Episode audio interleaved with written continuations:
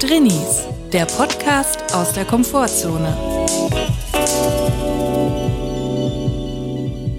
Hallo Leute, hier ist Chris und mir gegenüber sitzt Julia und ihr habt wieder eingeschaltet, was uns sehr freut. Wir hoffen, es geht euch gut und wenn nicht, ist das auch okay.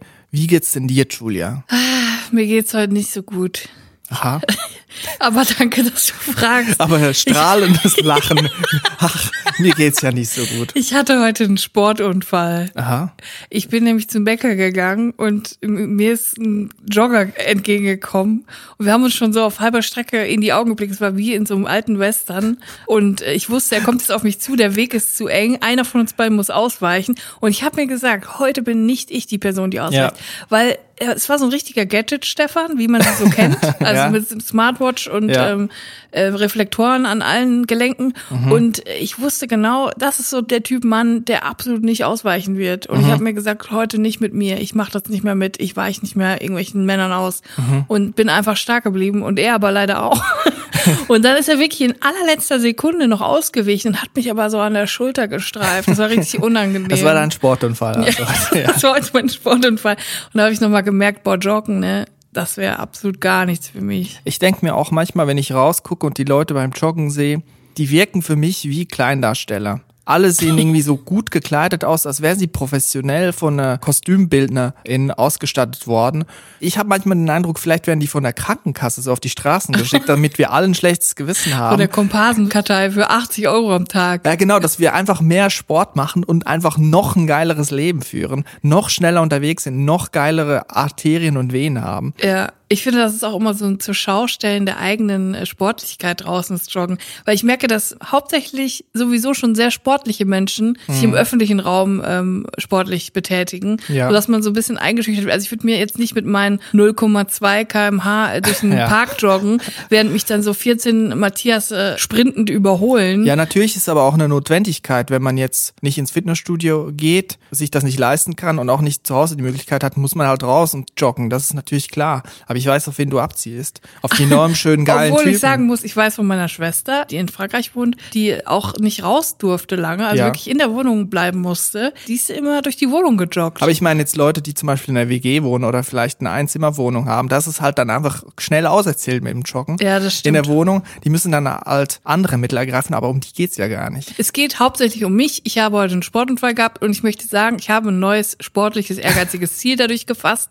Mein Ziel ist es, in meinem Leben irgendwann auf keinen Fall einen Halbmarathon zu laufen. Das ist mein neues Ziel. Ich werde niemals einen Halbmarathon laufen. Das habe ich mir gesteckt. Das habe ich anvisiert.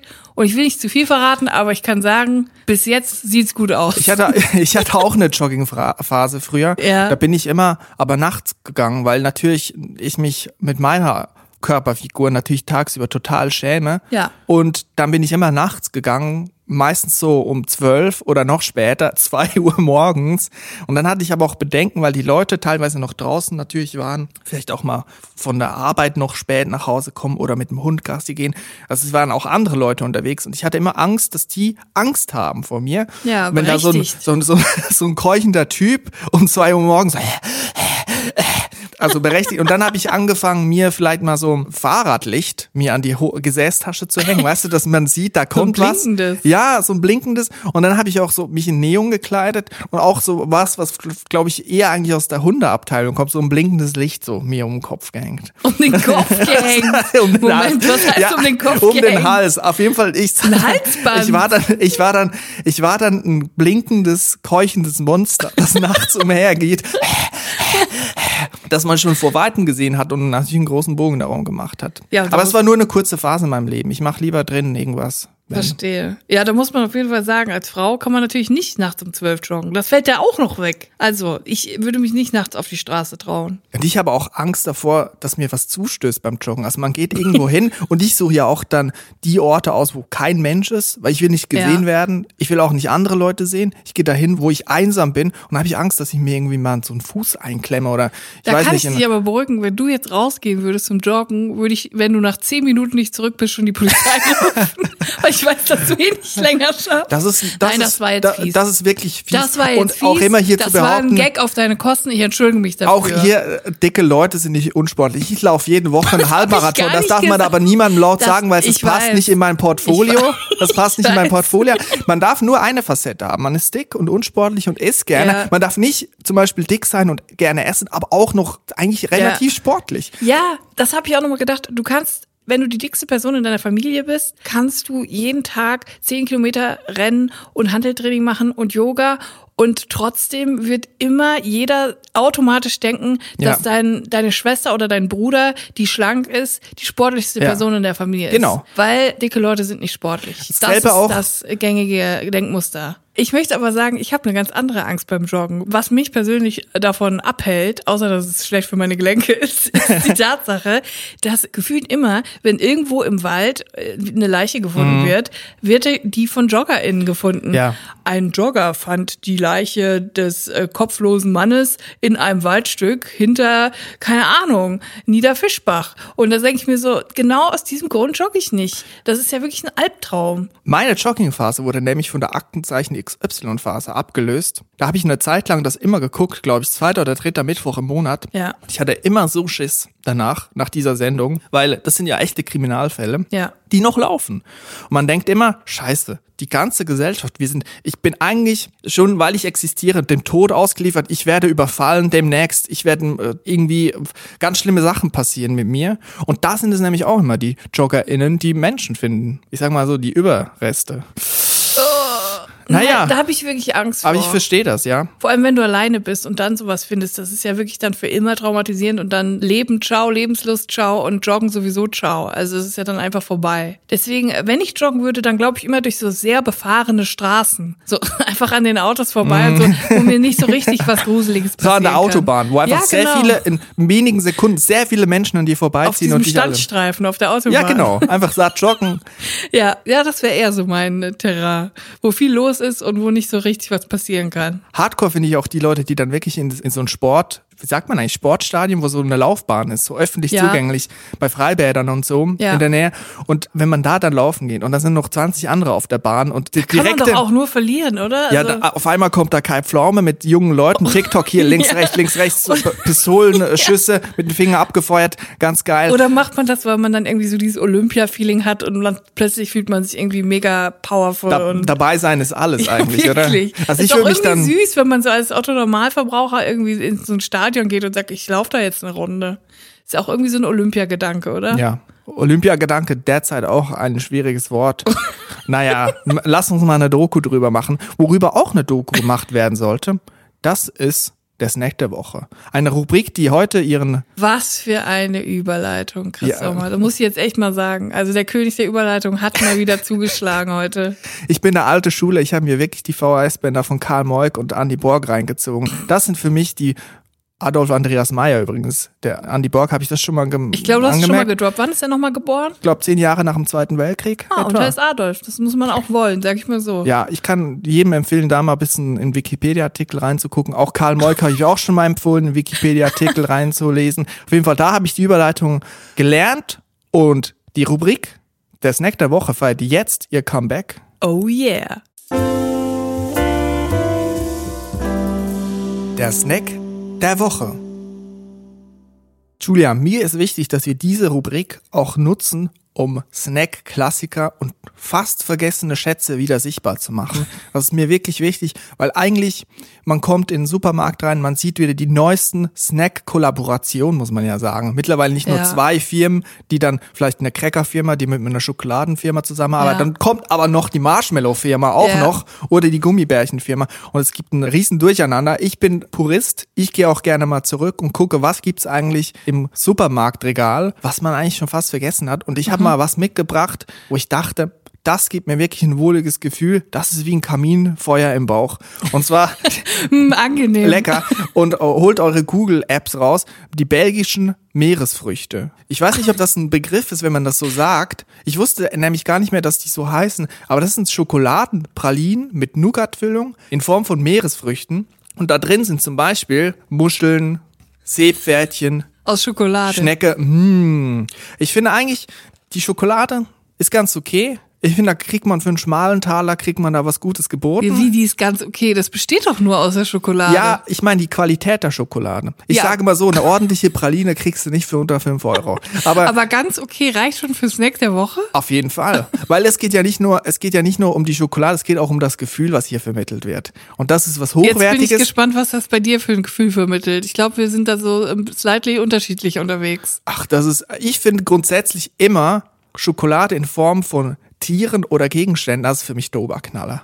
Also das finde ich absolut geil. Ein Hammer aus Schokolade, eine Pistole aus Schokolade. So wie bei Hussel. In, in jeder kleinen Deu Kleinstadt in Deutschland, in der Mall, gibt's immer einen Hussel, wo, äh, wo so irgendwie, keine Ahnung, was das überhaupt für Schokolade ist. Deutschland hat ja gar keine richtige Schokolade. Ja, doch, natürlich. Also, ja, aber das ist so eine No-Name-Schokolade, die dann irgendwie so äh, in Form von Hammer oder Bohrer oder das Schraubenzieher ist doch ge- genial. Ich meine, warum sind Weihnachts Schoko-Weihnachtsmänner so beliebt oder Schoko-Osterhasen? Weil sie in der Form von einem Objekt sind, einem Tier. Und ich finde das absolut geil und ich finde, das sollte man ein bisschen mehr auf die Spitze treiben. Auch mal so wirklich Alltagsgegenstände. Mal einfach so eine Wasserflasche oder so oder ein, ein Kuli oder eine Computermaus. Weißt du, solche Sachen. Das finde ich richtig geil. Ja, das kann ich aber auch verstehen. Ist ja irgendwie noch ein fancy Seherlebnis dann beim Essen. Ja, auf jeden Fall die belgischen Meeresfrüchte. Das ist mein Snack der Woche. Und ich finde es echt lecker. Für Nougat-Fans ist das echt ein Erlebnis. Also ich finde, das gibt mir ein wohliges Gefühl. Da fühle ich mich zu Hause.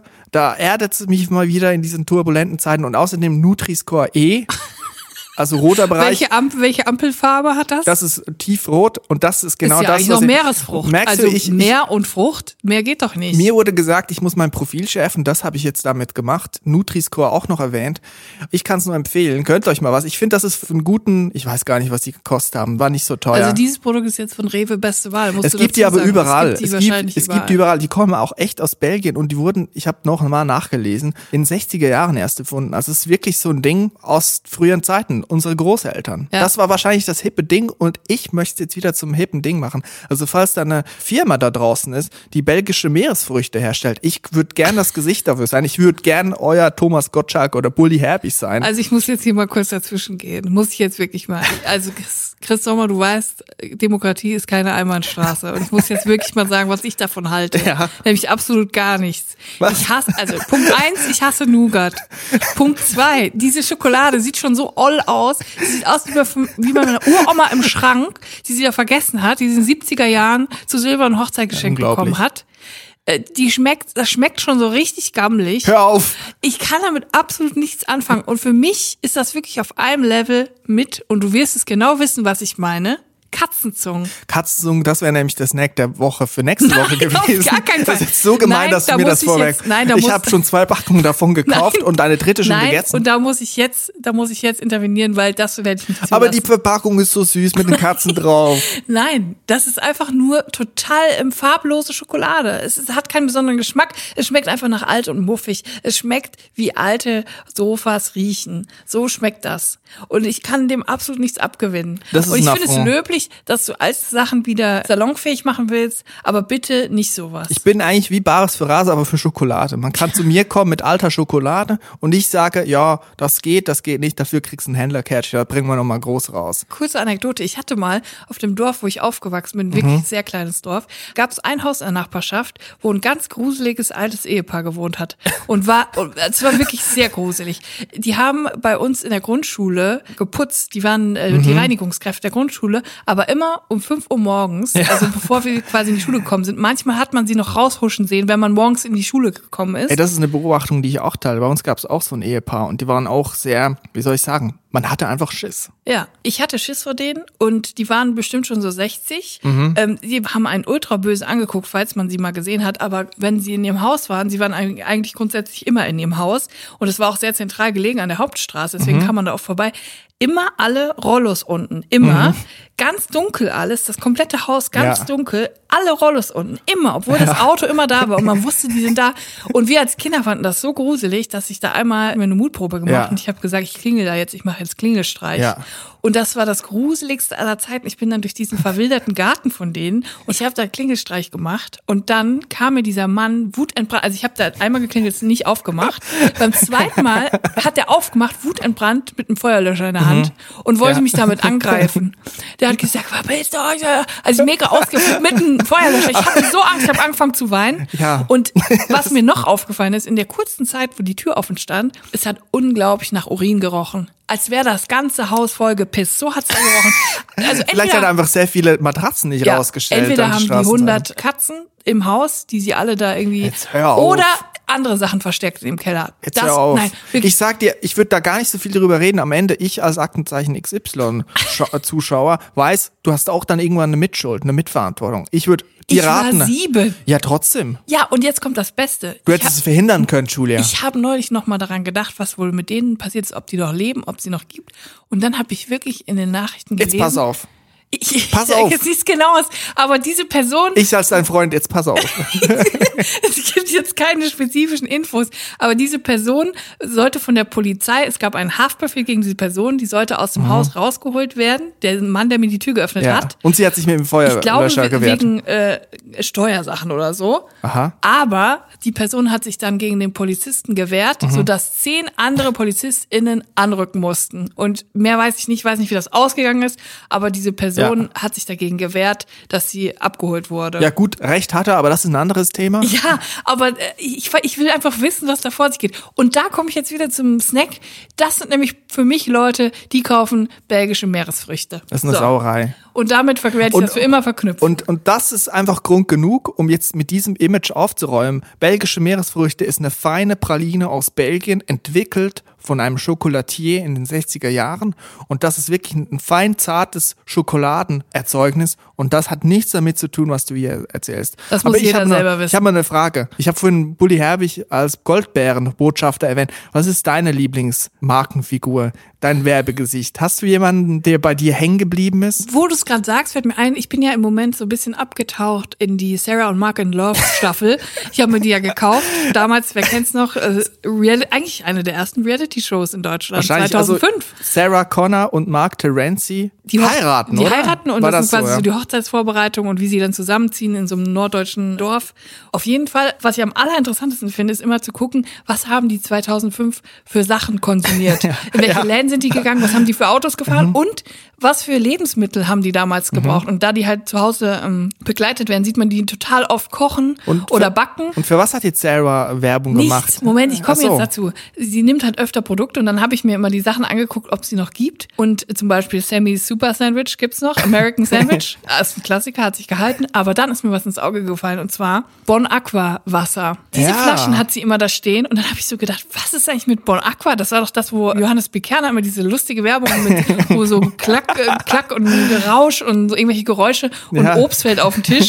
Sowas war. Und dann habe ich das gegoogelt und es gibt einfach Bon Aqua nicht mehr. Es wurde eingestellt. Mhm. Und es gibt so geile Facts zu Bon Aqua, weil ich immer dachte, das war immer so ein bisschen überteuertes, einfach stilles Wasser. Bon Aqua gehört ja zu Coca-Cola. Mhm. Und es war eigentlich immer nur Wasser von den Wasserwerken, also Leitungswasser, was sie halt abgefüllt haben und teurer weiterverkauft. Also Trinkwasser, die haben eigentlich einen Hahn aufgedreht Genau. und eine Flasche In die abgefüllt. Mhm. Flasche reingemacht, das Bon Aqua genannt und dann teuer verkauft.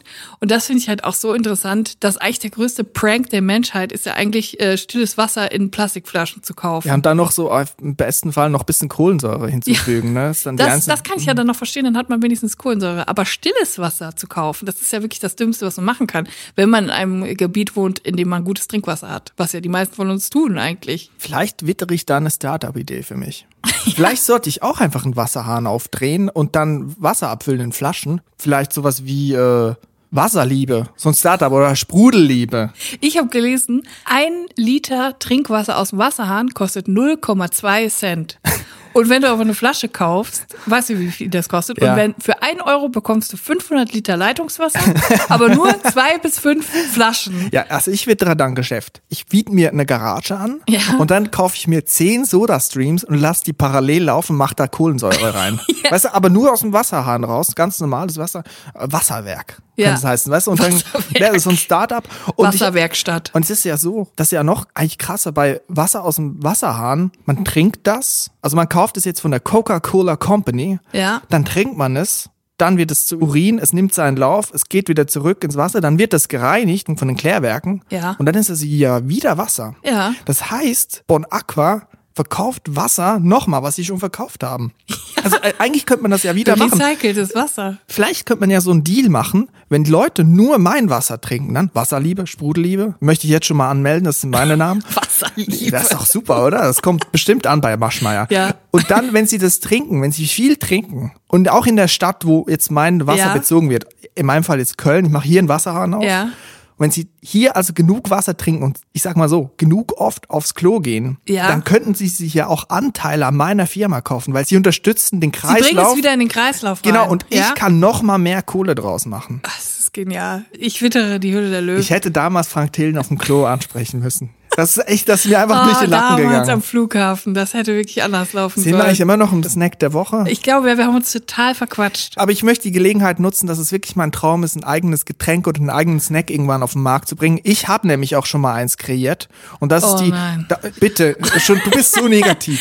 Es tut mir leid. Meine, Achtung, haltet euch fest, die Coca-Cola-Schorle. Also eine Maracuja-Schorle, aber nicht mit Sprudelwasser, sondern mit Coca-Cola. Man nimmt Maracuja, Nektar und die andere Hälfte ist Coca-Cola und man hat die Coca-Cola-Schorle. Der Name ist gut, das Getränk muss jeder selber wissen. Ich Ich- Es schmeckt total gut. Du ich bist mir, halt der Typ, der immer neue Getränke mixt und das sind immer so eklige Kreationen und dann nötigst du mich immer, das zu probieren. Dann sag ich mal, nein, ich will nicht probieren. Dann sagst du immer, doch, teste, das ist Coca-Cola on Ice. Und ich denk so, aber es ist nicht, ich gehe nicht in diese Cocktail-Sache. Ich will einfach, ähm, Softgetränke. ich bin absolut B2C, Business to Consumer. ich will einfach Limonaden auf den Markt bringen. Geiles Zeug, viel Zucker. Und jetzt noch ganz kurze Anmerkung zu Bon Aqua. Bon Aqua ist übrigens die Grundlage für Coca-Cola und Sprite und Fanta und alles. Ja, das habe ich schon mal gelesen, dass Coca-Cola auf der ganzen Welt das Wasser gleich anreichert, damit die Cola auf der ganzen Welt gleich schmeckt. Ja, und zwar mit Bon Aqua Wasser. Ja, das würde ich ja auch so machen dann. Also Ja. ich würde dann, wenn ich in Offenburg bin,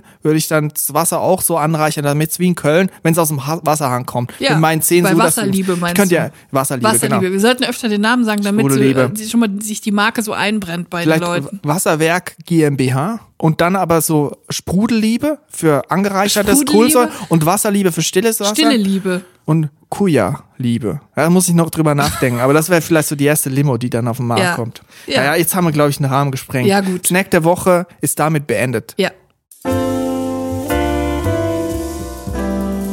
Der Snack der Woche. Ich habe mich seit längerer Zeit nochmal bei meinem Facebook-Profil eingeloggt. Einfach weil ich mal gucken wollte, was geht eigentlich hier so ab? Ist hier noch jemand? Gibt's hier noch was zu sehen?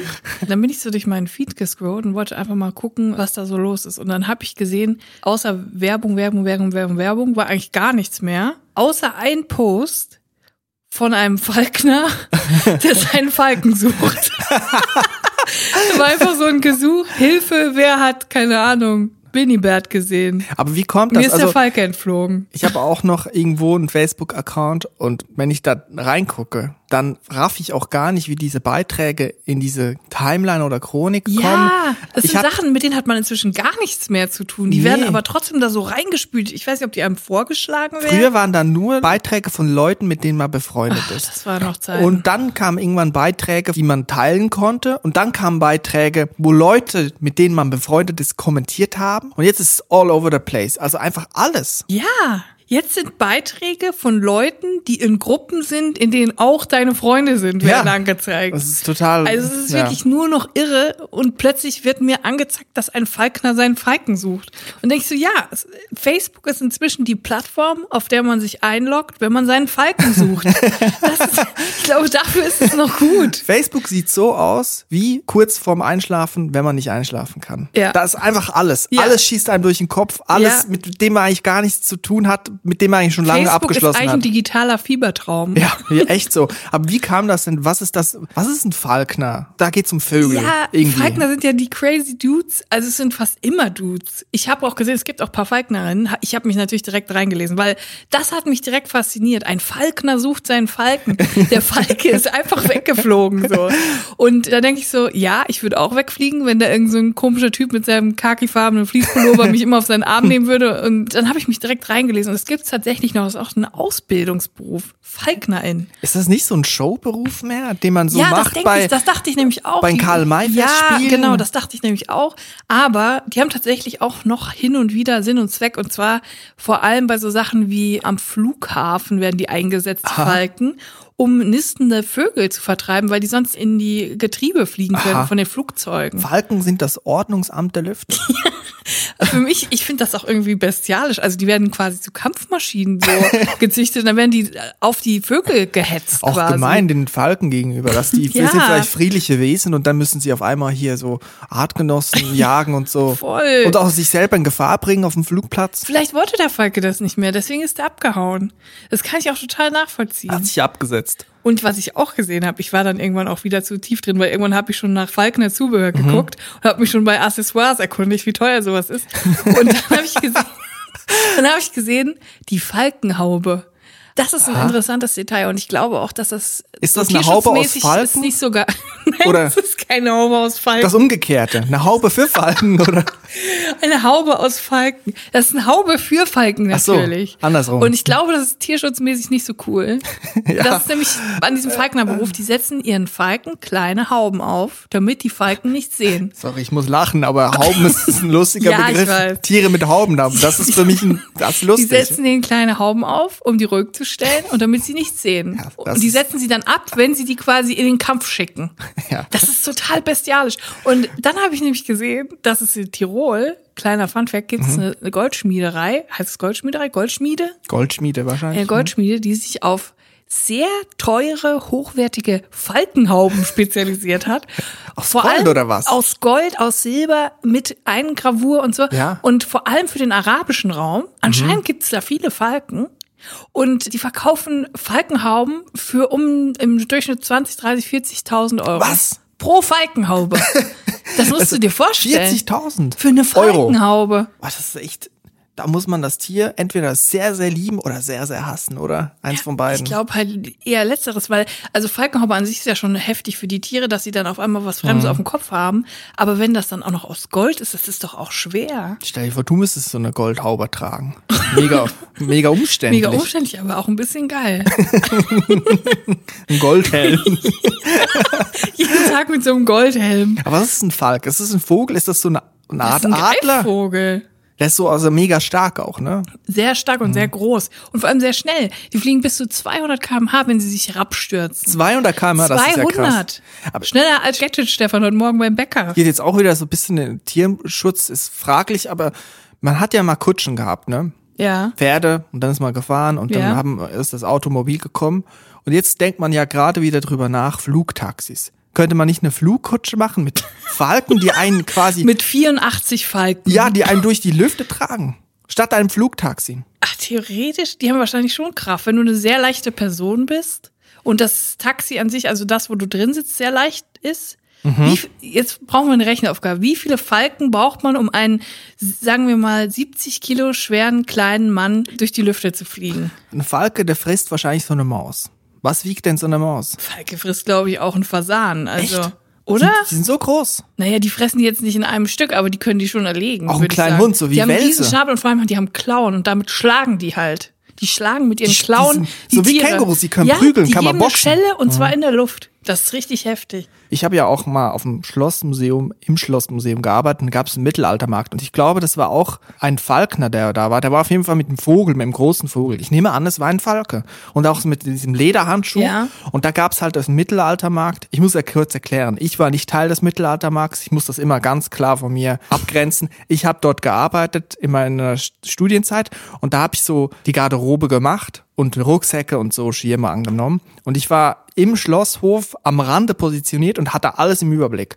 Und da war so ein Falkner und der hat diesen Vogel auf dem Arm und die Leute haben ja einfach einmalig Eintritt bezahlt für diesen Mittelaltermarkt und konnten das alles reinziehen. Das heißt, der hat dann so gesagt, hey, hier, Falkenshow oder irgendwas. und das war wirklich etwa so. Und der Falke saß auf seinem Arm, dann hat so eine Traube von Menschen gebildet um sie- ihn rum und alle so, wow, der Vogel.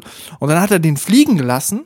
Das war toll, wow, alles so krass, mega Spannweite. Und dann hat er sich oben aufs Dach gesetzt, das war so geplant, was aber glaube ich nicht so geplant war, dass der nicht mehr runtergekommen ist. und das Ding war, der hat dann so irgendwas gemacht, gerufen, so ge geschnalzt. Und der Vogel saß da oben. Und dann so nach einer Minute hat sich die Traube von Menschen um diesen Falkner wieder aufgelöst. Es war sehr traurig. Alles gegangen. Weil ja, der, okay, der Vogel wollte aus irgendwelchen Gründen nicht runter, weil vielleicht war einfach zu viel los auf, auf diesem, in diesem Schlosshof. Ja. Aber das war so traurig, weil die Leute haben dann so reagiert, so, ja, okay. Und dann den kleinen Max genommen und wieder weg. Und der Mann stand alleine da immer noch mit dem Arm so aus. mehr. Schon der Arm Winkel. eingeschlafen. Aber das war sowieso eine verrückte Sache da. Also es gab ja auch so eine Mittelalterband. Habe ich das schon mal erzählt? Nee. Das, es gab so eine Mittelalterband, die Songs, auch alte Songs, also alte Mittelalterlieder, aber auch so neue Songs in Mittelalter-Style gesungen haben. So Lady Gaga zum Mhm. Ja. Beispiel. Weiß noch, Alejandro, Alejandro. Wie geht das? Don't call my name. Nein. Doch, und auch ähm, diese Band Evanescence. Ga, gab's auch Ich so ein Lied. Wie heißt dieser ähm, berühmte Hit? Diesen einen. My Immortal. Bring me back to life. Kannst du das anstimmen? Weißt Nein, das sehe ich jetzt nicht. Okay, auf jeden Fall, die haben so Songs gecovert im Mittelalter und die hatten so eine Anlage. Und du musst dir vorstellen, es war ein runder Schlosshof. Ich war ganz am Rand und hatte alles im Überblick. Und genau vor mir war so ein Schmied und dahinter war die Bühne. Und der Schmied hat sich dann, wie ich auch, irgendwann so genervt über diese Musik, die den ganzen Tag lief und wie beim Radio, irgendwann hatten sie ihre sechs Songs durch, dann hat's wieder von vorne angefangen. Die hatten so eine laute Anlage, dass der Schmied dann so aus seiner Rolle als Mittelalter-Schmied ausgebrochen ist und da mal hängen und gesagt so, und Bühnenrand so, kommt mal runter hier, mach mal ein bisschen, dreh mal runter, ist mir ein bisschen zu laut gerade. Und der Schmied ist auch angegangen worden von den Näherinnen, die neben ihm waren. Die haben dann nämlich so Stoffe genäht und der ganze Rauch ist immer, immer zu denen gezogen. Die wollten natürlich ihre Gewänder und so verkaufen. Und das hat alles wahrscheinlich nach Rauch gestunken. Du musst dir vorstellen, vor mir der Schmied regt sich über die laute Musik auf. Die laute Musik neben mir.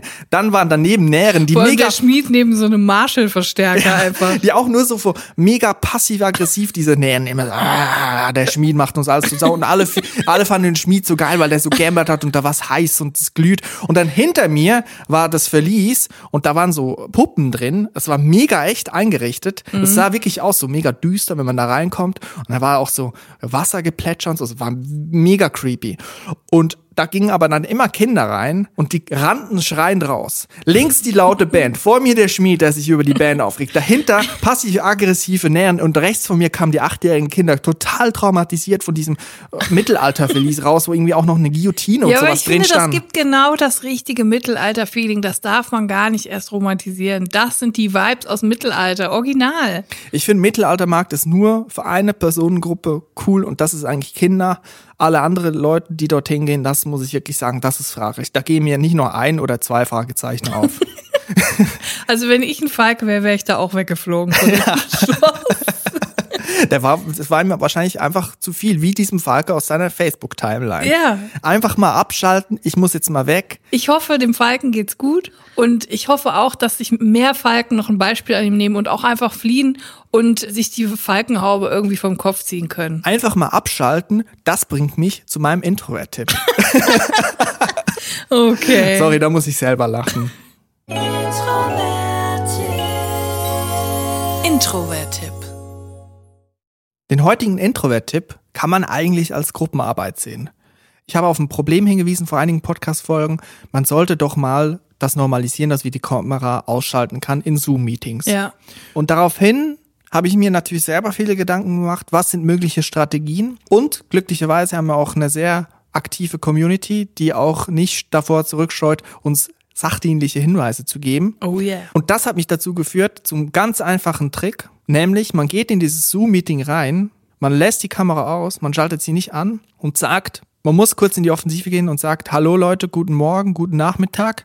Meine Bandbreite ist heute leider schwach, mein Internet stockt, da muss mal wieder geschmiert und geölt werden. Das Bild von mir freest, es friert ein, es stockt, es ist verpixelt. Ich lasse die Kamera heute besser aus. Das ist angenehmer für euch. Sehr guter Tipp. Es kann manchmal so einfach sein und doch muss man die Ausrede parat haben. Und auf der anderen Seite denke ich mir, wie blöd bin ich eigentlich, dass ich diese ganzen Tipps und Lifehacks hier immer erzähle und dann am besten noch meine ArbeitskollegInnen diese Tipps hören und ich kann das einfach gar nicht mehr anwenden. Ja, ich weil sie schenk, genau ich schenk das den Leuten und ich selber kann es gar nicht mehr anwenden. Es geht einfach um eine Selbstlosigkeit. Wir sind der Service-Podcast, wir machen was für die Trainings da draußen, für die Community. Da muss man auch mal zurückstecken. Wir sind der St. Martin unter den Podcasts. Vielleicht kann ich ja appellieren, falls jetzt das Leute hören, mit denen ich zusammenarbeite, bitte mach mich doch nicht darauf aufmerksam oder so. Wenn ich die Kamera aus habe, bitte hinnehmen. Ich werde jetzt auch immer gefragt, wenn ich mit jemandem telefoniere, einer Freundin oder mit meiner Schwester oder so, und am Ende sage, ich muss jetzt auflegen. Und dann kommt immer direkt, ja, ja, genau, du musst noch kochen, ne? Ja, ja, ich weiß schon was. Wir haben unser eigenes Mhm, Grab es hat geschaffen. geklingelt, schon klar. Also, niemand glaubt mir mehr. Es ist wirklich so, jeder denkt die ganze Zeit, ich wende die Tipps an, aber es ist nicht so. Also da wäre ich doch schön blöd. Ich weiß doch, dass jetzt alle wissen, dass ich diese Tipps kenne. Auf jeden Fall Zoom-Meeting rein, Kamera aus, sagen, mein Internet ist kacke, ich lasse die Kamera aus, schön zurücklehnen, Hose aus, T-Shirt aus, Heizcape an, Capri-Sonne Fresh Fruity. Fresh and Fruity auf. Das ist mein Tipp. Ich habe auch wirklich, also ich habe auch gelesen, dass das auch tatsächlich ein, ein Ding ist inzwischen. Zoom-Fatigue. Also Müdigkeit, Ermüdung vom Zoomen. Ja, das habe ich auch gelesen. Und wie krass ist das eigentlich? Diese Firma Zoom oder diese Software hat niemand gekannt vor der Pandemie. Und jetzt auf einmal sprechen wir von Zoom Fatigue und Zoom. Also das ist die wortbestimmende Firma gerade. Man spricht nicht von Google Hangout oder Team. Ich habe auch gelesen, Zoom Fatigue gibt's, weil unser Gehirn auch immer versucht, die nonverbalen Kommunikationen von den Leuten, die in den Zoom-Meetings sitzen, also die diese acht Kacheln, die man dann manchmal vor sich hat, diese acht Gesichter zu verarbeiten. Die eine Person gähnt, die andere lacht und man versucht immer zu gucken, in welchem Verhältnis steht das zu mir, hat das was mit mir zu tun und das ist natürlich mega ermüdend. Ja, und ich finde auch krass, also man hat es ja in einem, in einem normalen Meeting, hat man das ja nicht. Also man fühlt sich ja so, als würde man selbst auf der einen Seite sitzen und einem gegenüber acht Leute, die einen alle angucken. Und das hat man ja normal, in einer normalen Situation nicht, sondern es gibt immer wieder Situationen, der eine redet, dann wird der halt angeguckt, dann redet der andere, wird der angeguckt und man hat zwischendurch immer wieder die Momente, wo man unbeobachtet ist und mal kurz irgendwie abschalten kann oder mal kurz was trinken kann oder und, und bei Zoom ist man permanent die ganze Zeit konzentriert und man will nichts Falsches Ja. machen, tun, man will nicht komisch sich an der Nase jucken und äh, dann im schlimmsten Fall sieht man sich auch noch die ganze Zeit selber. Ja. Das ist für mich der absolute Albtraum. Es ist auch einfach wortwörtlich in the face, ne? Ja. Und was ich auch manchmal denke, ich muss dann so performen.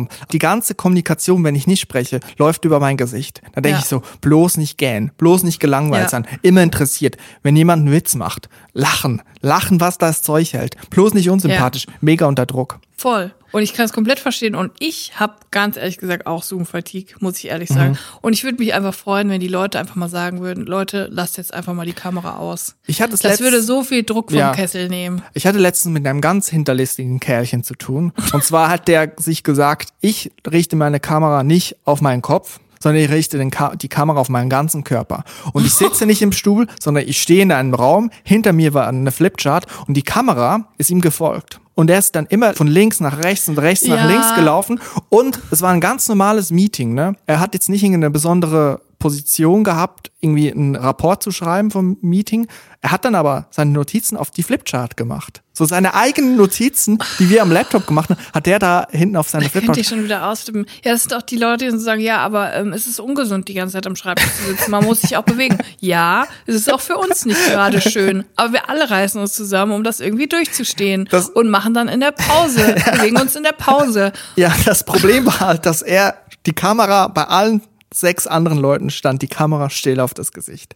Und dann bei ihm war es immer so, die Kamera schwenkt, es war immer Bewegung. Und natürlich haben alle immer dorthin Was geguckt. ist das für eine Kamera, die schwenkt beim, beim auch Gehen? nicht. Auf jeden Fall, das war so eine komplette Jockel unter uns Podcast-Hörern jetzt.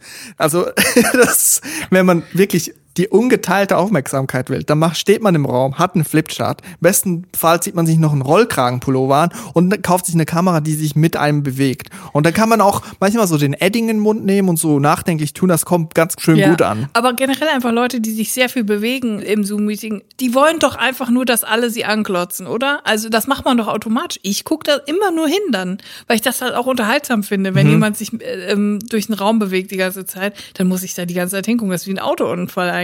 Das war also auf jeden Fall mit dem Introvert-Tipp. Einfach sagen, die Bandbreite ist schlecht und damit ist geholfen. Introvert-Tipp.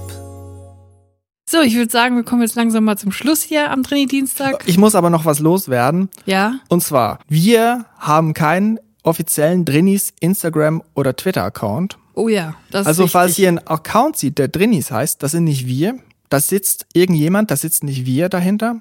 Also falls ihr sehr intime Geheimnisse oder lustige Geschichten, die euch vielleicht ein bisschen peinlich sind, verschicken wollt, schickt sie nicht an andere Accounts, schickt sie an info.drinis.de oder an unsere persönlichen Instagram-Accounts, weil da sind wir sehr wohl aufzufinden. Ja. Aber wir haben keinen Drinis-Account, wie auf keiner. Plattform. Nein. Genau. www.drinis.de, das ist eigentlich das Offizielle. Und ja, ihr könnt uns eine E-Mail schreiben. Ja, aber das gibt's, ein, da gibt's ein Kontaktformular, das geht aber an uns. Ja, das, soll, nein, das sollten wir vielleicht auch kurz sagen. Okay. Wenn ihr auf drinis.de eine Nachricht schreibt in diesem Kontaktformular, dann geht das erstmal an mein Management und nicht direkt äh, an uns. Aber wenn ihr die E-Mail an info@drinis.de schreibt, dann geht sie nur an uns. Ja, das muss mal gesagt werden. Verratet nicht irgendwelchen fremden Leuten euer Geheimnis. Wir wissen da nicht, was damit passiert. Ich muss mich jetzt auf jeden Fall mal auf einen Halbmarathon vorbereiten, indem dass ich mir belgische Meeresfrüchte reinzwirble. Ich habe noch eine Packung und danach gibt's Katzenzungen. Hm, lecker. Mm, ja, also ich werde jetzt auf jeden Fall weitermachen und nicht für meinen Halbmarathon trainieren. Bestellst du dir eine Falkenhaube? Bestell mir gleich eine güldene Falkenhaube für 40.000 Euro. Ich freue mich, ich ich muss- freu mich, wie es da weitergeht, ob du bald mal einen Falken haben wirst. Ja, ich will einen Falken haben, der mit mir joggen geht. Der dich beschützt vor bösen Joggern. Nachts um zwölf. Nein, ich scherz, ich werde niemals joggen. Und dazu muss ich noch eine Sache sagen, warum ich auch so abgeturnt bin vom Thema Joggen. Ich finde, Joggen ist so ein Thema, das ist so ähnlich wie Aufräumen. Das ist sowas, was immer dann wiederkommt. Also man kann es nicht einmal erledigen und dann ist es abgehakt, sondern wenn man es macht, wenn man einmal damit anfängt, so wie mit Aufräumen auch, dann muss man es auch immer wieder machen, wenn man es so beibehalten will. Und deswegen sollte man gar nicht erst anfangen. Äh, Joggen ist eigentlich wie Zähneputzen, weil da muss man immer dranbleiben. Ja. Sonst bringt das nichts. Und auch noch so eine sowas, Verpflichtung, sowas man wie ein dranbleiben. Podcast, ne? Wenn man einmal Ja. einen Podcast gestartet Ja. hat, muss man auch Und dann dranbleiben. erwarten die Leute plötzlich, dass dienstags eine Folge rauskommt. Lass Das uns jetzt heftig. Schluss machen. Wir machen jetzt Schluss. Wir Bleibt reden drin, Kopf und Kragen. bleibt gesund. Ich Ja. wünsche euch eine schöne Woche. Tschüss. Bis nächste Woche. Tschüss.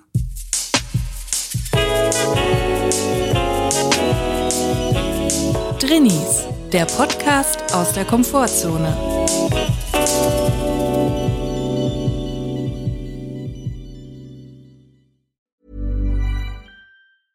Ever catch yourself eating the same flavorless dinner three days in a row?